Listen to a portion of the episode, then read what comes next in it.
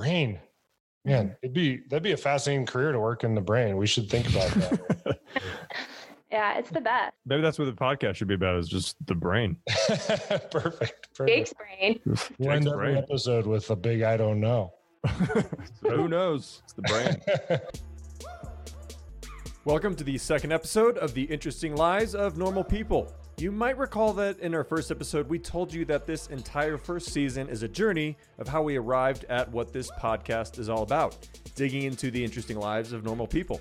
This episode is really the beginning. It's our first interview with a guest, Dr. Jessica Stern, a psychiatrist. At this point in our journey, we didn't have a name. We were asking our guests to guide us in discovering a podcast focus, and we were in search of our interviewing vibe.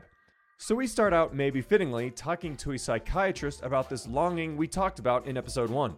In this episode, we talk a lot about passion projects, and I learned how normal this longing is from a human development perspective, and we'll unpack that a bit. Also, we talk with Dr. Stern about why people aren't passionate and typical hurdles we trip over when pursuing passion projects, which is really intriguing. Before we get started, she did have a quick disclaimer. This podcast does not um, constitute a physician patient relationship, and no medical advice is being given. We hope you enjoy the real first interesting lives of normal people with my wise friend, Dr. Jessica Stern. Hey, welcome everybody. This is the second episode of the podcast that uh, currently does not have a name. Jake, That Show. is the- Big show. Not the Jake Show. I am joined by Ryan Holdeman. Hello, Ryan. hello there. And Ryan. I'm glad to be Finley. on Jake's show this week. This is not the Jake Show. I am Jake, but I, this is not my show. Ryan Finley. Hello, Ryan. Hello, everybody. also known as Finn. Today, I'm we are joined by uh, Jessica Stern, Dr. Jessica Stern, MD, a psychiatrist in Denver, Colorado, where some of us reside. Hey, Jessica, how Hey, are Jake. you? I'm doing well. Glad to be here. Let's t- uh, talk a little bit about what you do. You are a psychiatrist. I always confuse those, and psychiatrists and psychologists, probably a normal thing. Talk to us about what you do, what you focus on, what you are passionate about in your work. And what's Yeah. the difference between a psychiatrist and a psychologist? I know. I was actually a psychology major, and I still forget. Like I said, a lot of people get confused about it. So there's a lot of overlap between psychiatry and psychology. The main difference is in the background of training. So I did the traditional pre med undergrad route and then did four years of medical school with the full comprehensive medical training, and then did a three year residency just in psychiatry, and then a two year fellowship subspecializing in child and adolescent psychiatry.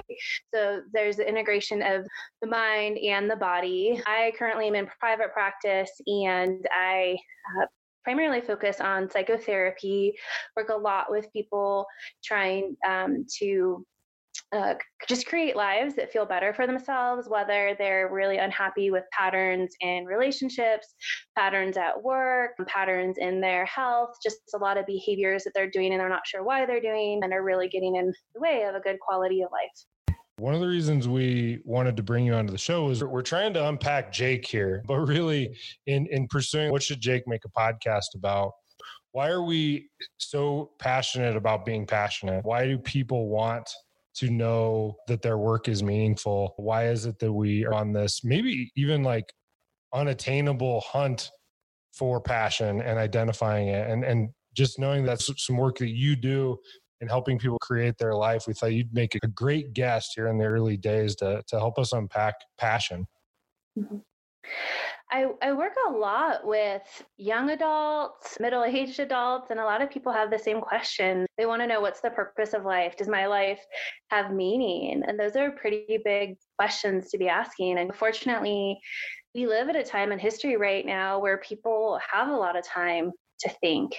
And while that can lie, lead to some overthinking and kind of unhelpful anxiety and neuroses, it, it's a, time where we really can try to live these lives that feel more transcendent and that it's about more than us. What we know, whether you're talking from a philosophy or a theology or a psychology standpoint, is we tend to start feeling pretty miserable when we're only focused on ourselves. Mm. That leads to things like a lot of fear, a scarcity mentality, and really pre- you know prevents us from sometimes engaging in things that make us just feel good. If you're even talking about certain things like the reward system in the brain or novelty seeking, us doing the same thing for ourselves to feel good tends to have diminishing returns with time. But as helping somebody else, we don't tend to get tired of that or it doesn't tend to become dull or numb. I think, like I said, we're all looking to feel that maybe not necessarily that our lives are really easy or that we're really happy all the time, but I think we really want to have lives that feel meaningful. You mentioned uh, scarcity, like a scarcity mentality. Mm-hmm. And I don't know if I quite really understood what you meant by that. But, so, how does a scarcity mentality affect somebody? Maybe define a scarcity mentality in general, not just in terms of there's a scarcity of milk or toilet paper, but a scarcity mentality that actually like drives people away from doing what's important. Mm. Yeah. So I was thinking about just the idea of if we're really internally and, and self focused in the sense of, do I have enough? Will I have enough? Am I happy? Do I have enough money? It tends to lead to more like to fear-based behaviors that are that tend to be more chaotic because fear-based behaviors just mean that we're instinctually avoiding some sort of like aversive stimulus uh, stimuli or feared outcome. So i was thinking of it in, in the sense that if i'm just really focused on me and mine and not a greater good or a greater view of things i, I think that it's not going to feel passionate like as far as life giving and moving towards something that i really believe in. And it's just more going to feel like i'm just constantly moving away from something that feels scary or feels bad and you're not going to like work you're not going to work with other people. It's going to be very defensive and like a, a small tribe. Just when we think about passion if someone comes into your office and says i don't feel like i'm very passionate about life do you feel like it comes back to a root issue around i don't have anything outside myself that i'm living for or is that what they're actually saying or are they saying something else? Like how do you think how do you see through that when they say I am not living my passions or i'm not passionate about anything Hmm. Yeah, yeah. It's so unique because I, I, think it's a term that's used a, a lot and, and thrown around a lot, and yet it's it's pretty non-specific. Everybody it means diff- different things to different people. I see a lot of people that just eh, talk about a, a more general sense of a, a lack of motivation or a lack of spark or life, and they don't necessarily feel that what they do matters. And it, so for me, I think a lot of the people I work with, the theme would be more like, does it does what I do matter? Both from an anxiety or fear standpoint of am I just helpless and it doesn't matter at all what I do? I shouldn't try. I'm scared of trying. It would feel hard, or I might be disappointed. Or if I try and it doesn't work out, that means certain things about me. Versus, like I said, other people that just are feeling very like numb and disconnected. And yeah, I hear a lot from people that they're not really enjoying life and makes sense to me because they're leading really numbed out lives. The our ability to access things that numb us out and it's just unparalleled at this time in history. We have unlimited access to, you know, assuming you have re- the resources, you have really easy access to food, to alcohol, to pretty much any substance, to TV shows. I, I feel like a lot of people are don't even know what their passion is because they're spending so much time not thinking or not feeling about anything. Mm. I think part of it is that, that that suffering is inevitable for people psychically in some ways. And even if you have good, easy lives, there's going to be you're going to ask questions of am i content? Am i happy? Is this all that there is? And those questions tend to make people feel really uncomfortable because they're scary questions to ask. You don't know what the answer is and you don't know if as you seek these answers is it going to rock your whole world and and do this very inconvenient disruptive paradigm shift. I have a thought that might take us off the rails here. Yeah. But do, is it that we're like we spend so much time at work and then modern work is often a structure a hierarchical structure where you're not really you're not doing your work.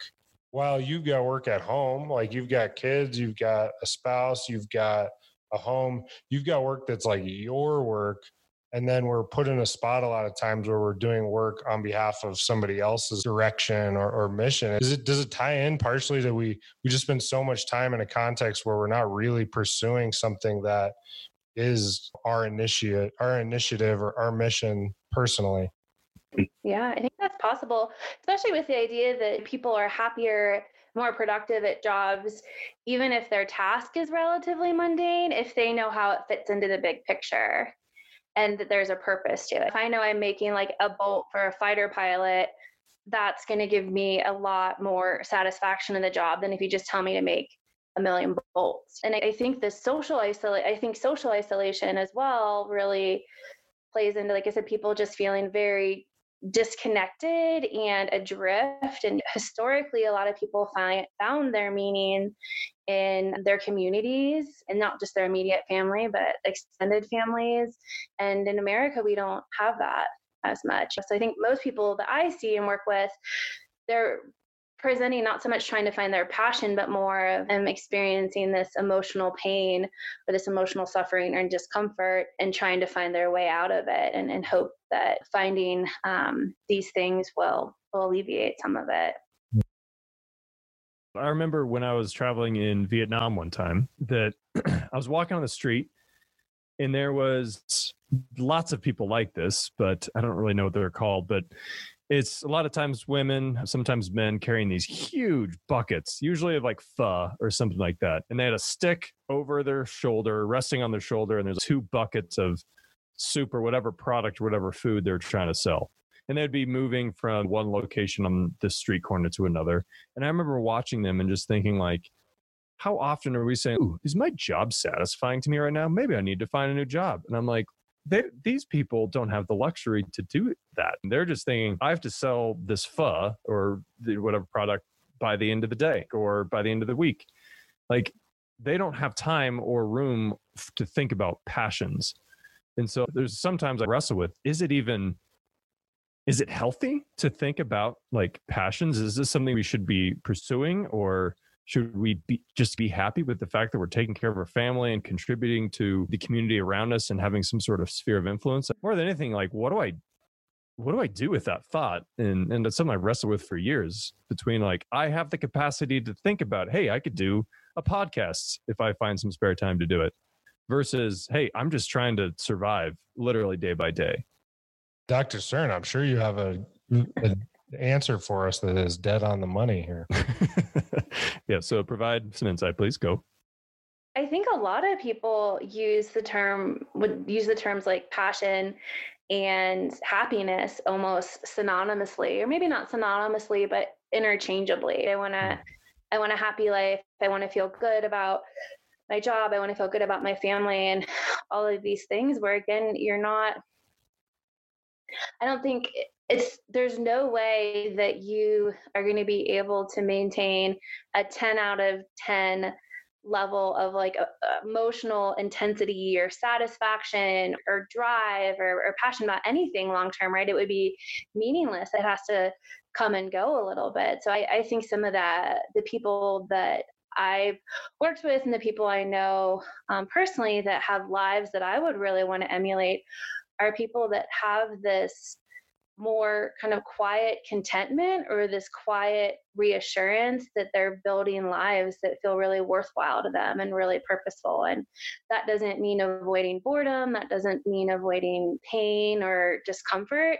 It means that they have been very thoughtful and have really considered how they want to live their lives, um, their relationships, and make a bunch of tiny kind of boring, unsexy choices that line up with that. So I do sometimes push back against the idea of of passion because you should almost by its definition, you would think passion is relatively brief, right? These brief interludes, not a, a, high sustained emotional state or emotional experience. So as we as we're trying to obviously passion, we're finding is a bit of a, a moving target, a little bit hard to nail down. Uh, what you know you're talking about a theory that's out there about this. Can, can you explain that to us? And obviously there's a lot of people who know more about this stuff than we do yeah, there's many great resources, but an, an often mentioned theory in the psychological world comes from Erik Erikson, who is an ego psychology psychologist, and he talks a lot about the different really important developmental tasks at different ages and different stages for you to continue to develop appropriately and not get stuck, so to speak, or to have a, a, painful psychological experience. And in your 20s, it's very relational and very focused on like in, intimacy versus isolation. So most of that time is psychologically, you're working out what does it mean to be close to somebody, taking risk of being close to somebody, practicing like more and more intimacy with um, friendships and with romantic relationships, which is interesting. And in current society, you have to wonder what does that look like in today's age where a lot of people are spending a lot of their time interacting on screens or via phones or different apps rather than in person because all of those things just inherently reduce emotional risk when you're interacting that way because you can edit yourself so much with text messaging or even in a video you can look at your self preview and see how you look or what your facial expressions look like or it's just the live uh, person interactions take so much more of an emotional risk than a lot of people are getting practice with today. And then from in your 40s on, there's the idea of stagnation versus generativity in his theories. And that's about the idea of leaving a legacy, leaving your mark on the world. What what will your life um, have meant? And people do that in different ways, whether it's through um, their families, whether it's through their work. But that is a big focus of people's um, ongoing adult development at that time. What do you see as some main blockers that kind of stop people in their 30s, 40s, maybe the past the 20s age that or even in the 20s age? Like what really what is it about humans that blocks us from p- pursuing the thing that we know would really bring the most satisfaction and um, fulfillment I think because it's really hard. And like I said earlier, it usually requires a succession of really like small, consistent choices that in the moment don't always feel that good or don't feel that exciting. I, I, mean, it's just like the idea of inertia too. It's so much easier to stay where we are than do these um, changes. It's hard unless you have direction and a pretty clear idea of where you want to go. It can feel really chaotic or helter skelter and like an, an, inefficient use of your energy to get started. One of the things that Ryan said earlier is just how many opportunities we have right now. And really, we know that humans don't do well with a plethora of choices. They need a few options. We just tend to get short circuited when we have so many um, choices to make. And so the fact that there seems like there's unlimited directions or unlimited options can tend to keep us stuck because that can really overwhelm us mentally and emotionally. Another thing is that we all tend to stick with what feels um, familiar because what's familiar tends to feel the most comfortable, even if it's not the best thing for us. We'll stay in situations that maybe really aren't that satisfying to us, or even situations that make us feel overtly bad just because they're very known. They're very certain. Um, we know what to expect. It, it doesn't take as much energy to stay in those circumstances or those states. Um, and I think one of the things I mentioned earlier, I, I think we also like it have access to things to to really easily numb us out. So I start thinking, oh, like I think I want to become more involved in the homeless population. And then thinking, uh, if I'm someone that like thinking about how to do that makes me feel like overwhelmed or stressed out or uncomfortable, it's really easy for me to just numb out that thought and feeling by watching a few TV episodes or or doing something else to avoid it. I was watching the Last Dance documentary and in maybe like episode eight, maybe nine, something like that, Walter Jones, who wrote a book called Rare Air about Michael Jordan, brings up that the thing that he th- thinks is the differentiator about Michael Jordan is he's not afraid of failure because he's in the moment.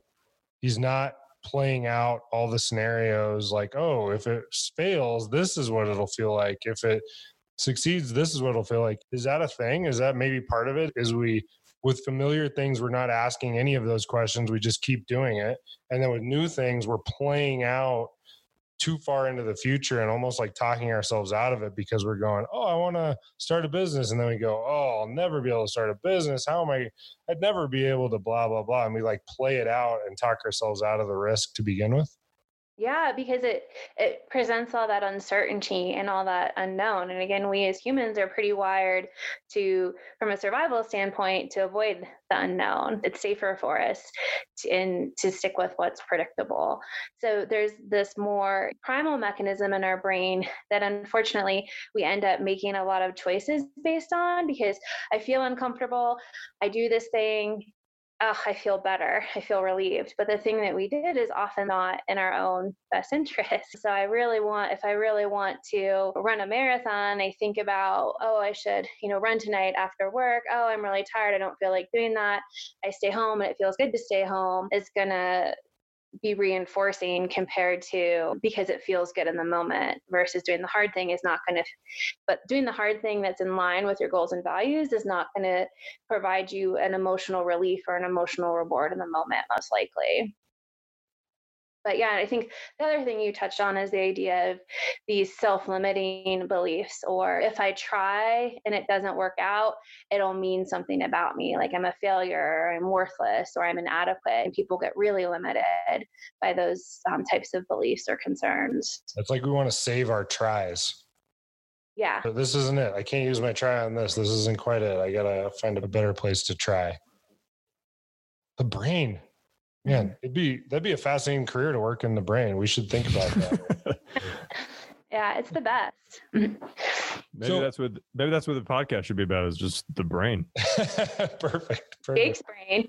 We'll end every episode with a big I don't know. so who knows? It's the brain. what would you encourage us to to really do to start to try to zero in on on our own passions? I, I know you do work to help people create create with intention the next phase of their life. What if, if say say i'm a host of this podcast and i'm like trying to zero in on my passion and you can tell me what do i go do as soon as we stop? What should i do? I always encourage people if they're in a space in life where they have the emotional bandwidth and the emotional stability to explore these questions, I, I, really encourage them to look like philosophically or theologically, what do you think is the meaning or purpose of life to have more of um, cohesive conceptualization? Because, like I said, I, I think if we just focus on passion, sometimes that can focus too much on how we feel and not something that's going to be really sustaining and enduring across different life stages or circumstances and our feelings are going to come and go. That's that's just what what they do. So i, I encourage a, a, a pretty you know intense cognitive engagement and what do you really believe and why? And again like you have to be in a pretty good space to do some of that because it's really destabilizing disorienting dysregulating work if you're diving into it. And then you know a little bit more concretely we talk a lot about the acceptance and commitment therapy ideas of values and commitment to action with the idea of do you have a really clearly defined idea of what your values are in life? And are most of your choices on a day to day and week to week basis lining up with your values? I think five and ten year plans are worthless if someone has these black and white things of like oh i'm going to be a ceo by the time i'm 35 like you could or couldn't but there's so much that's out of your control at that point. What if the company you're working at goes bankrupt even though you're perfectly teed up for that? Or what if there's nepotism whatever it is but if your value is I want to be really invested in my career and an expert in my field or in my content area, that's something you have a lot of control over and you'll be able to make a lot of decisions um, in line with that value or goal. I think really trying to there's again we have a finite amount of, of resources right? We have a limited amount of like money of, of energy of um, our emotions available and so there's a lot of really worthwhile goals and values out there but you're going to have to be focus them down and distill them down um, into something that you can really make decisions around to drive the trajectory of your life towards something that you really believe in. Yes, it sounds like you're saying step one is take inventory of yourself. Do you have the emotional capacity to dig into these questions? Do you have any do you have any advice on how to take that inventory for step one? Do you when you think about asking really hard questions and not knowing what the answer might be is that something that that you can really sit with and tolerate for a prolonged period of time? Or does thinking about that stuff immediately drive you into wanting to do something to avoid it so if I cried last night, that's probably not a good idea for me to start that tonight. I should probably wait a couple days. I mean, that also, but for you, that might mean you're crying less. We'd have to look at the whole point. That's actually the whole month. I don't know. Crier. And then you said step two now is like to start to ask yourself some really important questions, like some anchor questions. It sounds like what do you value, and not necessarily what do you value right here right now but what are the the arc of your life? What are things that you want to have on your bulletin board of life saying you stuck to or you pursued?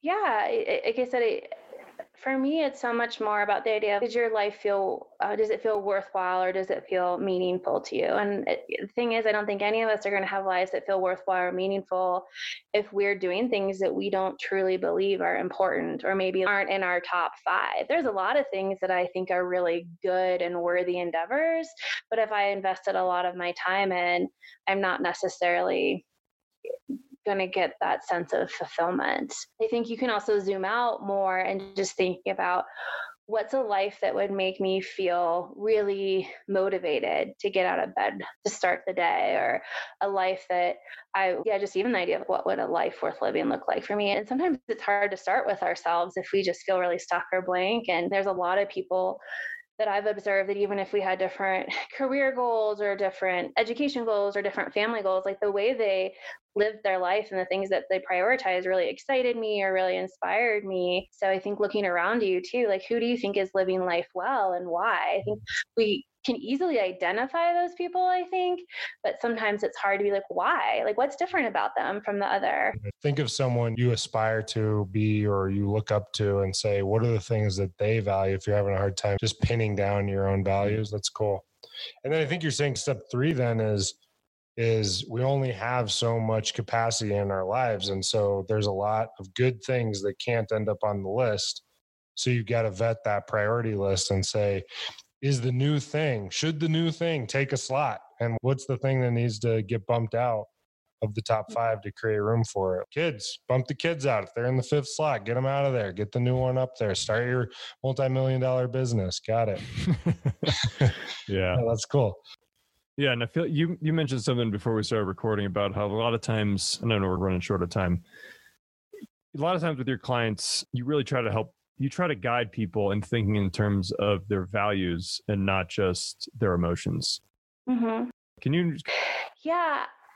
Like I said, emotions are going to change sometimes from morning to afternoon or from like day to day.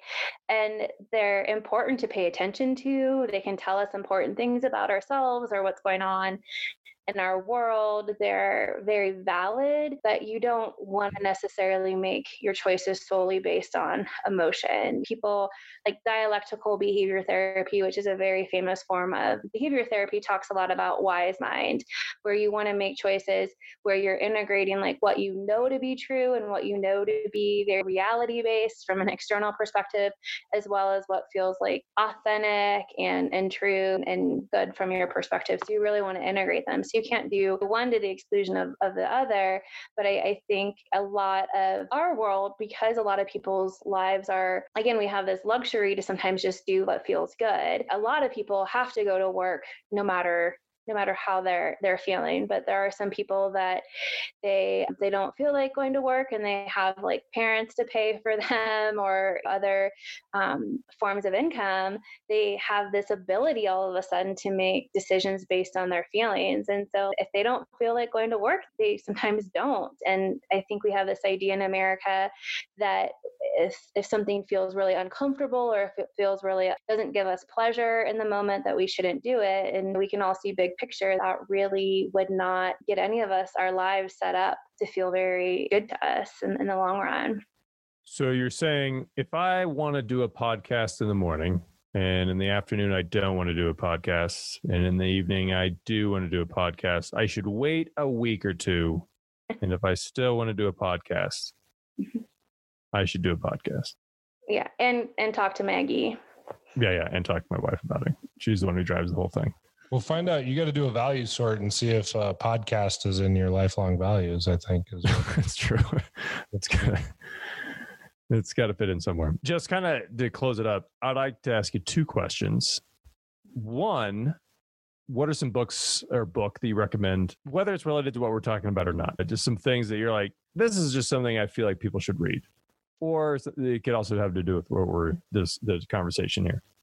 Yeah, I, I several books come to mind. One would be Atomic Habits. It, it's very, it's not like this heart, like soul based book, but it's really good to show people how, if they want to change beha- habits or behaviors, um, the things they have to get, the rituals that they have to set up, the habits, the routines, how their life needs to be positioned in a certain way to get to the change that they want. I think it can be really empowering, especially for people that feel like they've set a lot of goals or they set a lot of New Year's resolutions and uh, they haven't come to fruition. Another one would be The Happiness Trap by Steven Hayes. That talks a lot about some of the concepts I talked today about acceptance and commitment therapy, especially this idea of committing to your values and your goals. I think Coddling of the American Mind by Jonathan Haidt is really interesting too. Some of these concepts and, and some things that are going on culturally for us, especially he that juxtaposes these things against some kind of like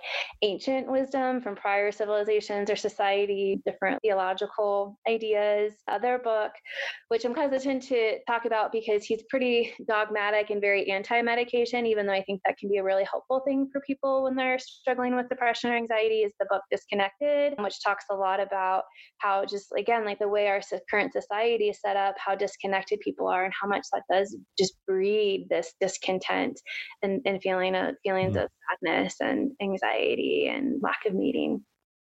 My second question is because this is a podcast on trying to figure out how to make a podcast and make it meaningful. What are some things that you love or hate about podcasts? What is in a podcast that you're like, I hate it when they do this, or I love it when they do that? I, as a psychiatrist, I love curiosity. And I think to truly be curious, you have to be able to like spitball a little bit and throw some spaghetti against the wall and see if it sticks. And mm. so I like podcasts that really engender a lot of curiosity. And I think that's partly because it requires a lot of humility on the part of the host. Like you really can't be peacocking or, or really um, arrogant or showing off when you when you have just this heart or posture of curiosity. So those are the ones that I, I like. I I have really a mixture of anecdotal expert discussions as well as trying to bring in more kind of research or, or, science behind it, just because I think we live in a world where everyone has opinions and it's really easy to share those opinions. But I like to hear more about like why someone thinks that and, and what is backing it up for them from their mm-hmm. perspective. Hmm. That's cool. Yeah, when I was even as you were going through that, I was thinking about like how the how I built this podcast, armchair experts, and the WTF podcast, all as examples of part of what makes those things hum is the host isn't ever even if he is an expert in the subject he's always deferring to the expertise of the almost teeing up the expertise of the interviewee yeah, I like at the end of Armchair too how they do a little fact check and correct things. it's so easy to accidentally misrepresent something yeah. um, or, or give the give incorrect information yeah. accidentally and a sense of humor. And the other thing which you guys have in spades, and the final thing is obviously good radio voices, which you know, yeah, really and microphones. One of those. Uh, yeah. Yep. Mm-hmm. So mine doesn't. I've always worry my voice puts everyone to sleep. I'm getting sleepy over here. That's for sure. Yeah, we got to keep these things short because otherwise yeah. will fall asleep when I'm talking. We're going way over. So, so then you have any expertise in podcasting? Like, what type of software should we use, or anything mm. like that? no, not, not, no nuts and bolts. Jake's got it all, right? Did you have that already, or did you buy that just for this endeavor? I cannot confirm nor deny that my business bought this mic. What about you, Ryan? What about my mic? I yeah. bought my mic. Oh, my, my yeah. biz, the business of Ryan Holdeman bought this mic. Oh yeah, yeah. Oh, and I actually, so to your question, I bought this mic actually because my grandpa is 96 and almost died a couple weeks ago, and then he didn't die. which is a long story. My grandpa has been a pastor for 74 years. And I thought, if he's he's 96 he's not going to live that much longer and i thought i got to start capturing some of his thoughts so i actually bought a bunch of stuff to go do a podcast with my grandpa Oh wow, that's cool. That's cool. So Wow, that's keep your really eyes out idea. for that we'll call it Oh, jake man. show too Can I be the host of that one too? That's no but we'll reference you a lot Oh, cool. Yeah, yeah, thank you. Jess and I have known each other a long time. Had lots of got gone through lots of up and downs in a lot of different ways. And With each other, def- say what? not with each other. No, no, no, I'm just saying we've experienced a lot of different things in uh, i can feel the tension together. through this call that makes sense Oh yeah, yeah, not a call. And one of the things that I did today for work was actually take this kind of this questionnaire that I thought was really interesting because at the end of the, the at the end of it, it had this open-ended question, which is, what is the thing that you wish that you could do differently? And, and it said, in other words, what is the thing that is always on your mind? And I thought about that and I answered it with, I think that I'm always feeling like I need to do more and wondering if I need to do more. Should I do more investments? Am I spending enough time and playing enough with my kids? Am I doing enough like passion projects? Am I working hard enough? Am I am I doing enough on my house? Am I spending enough time with my wife? Am I like all these questions? And I feel like the answer I come back to is like you're not doing enough. You're not doing enough.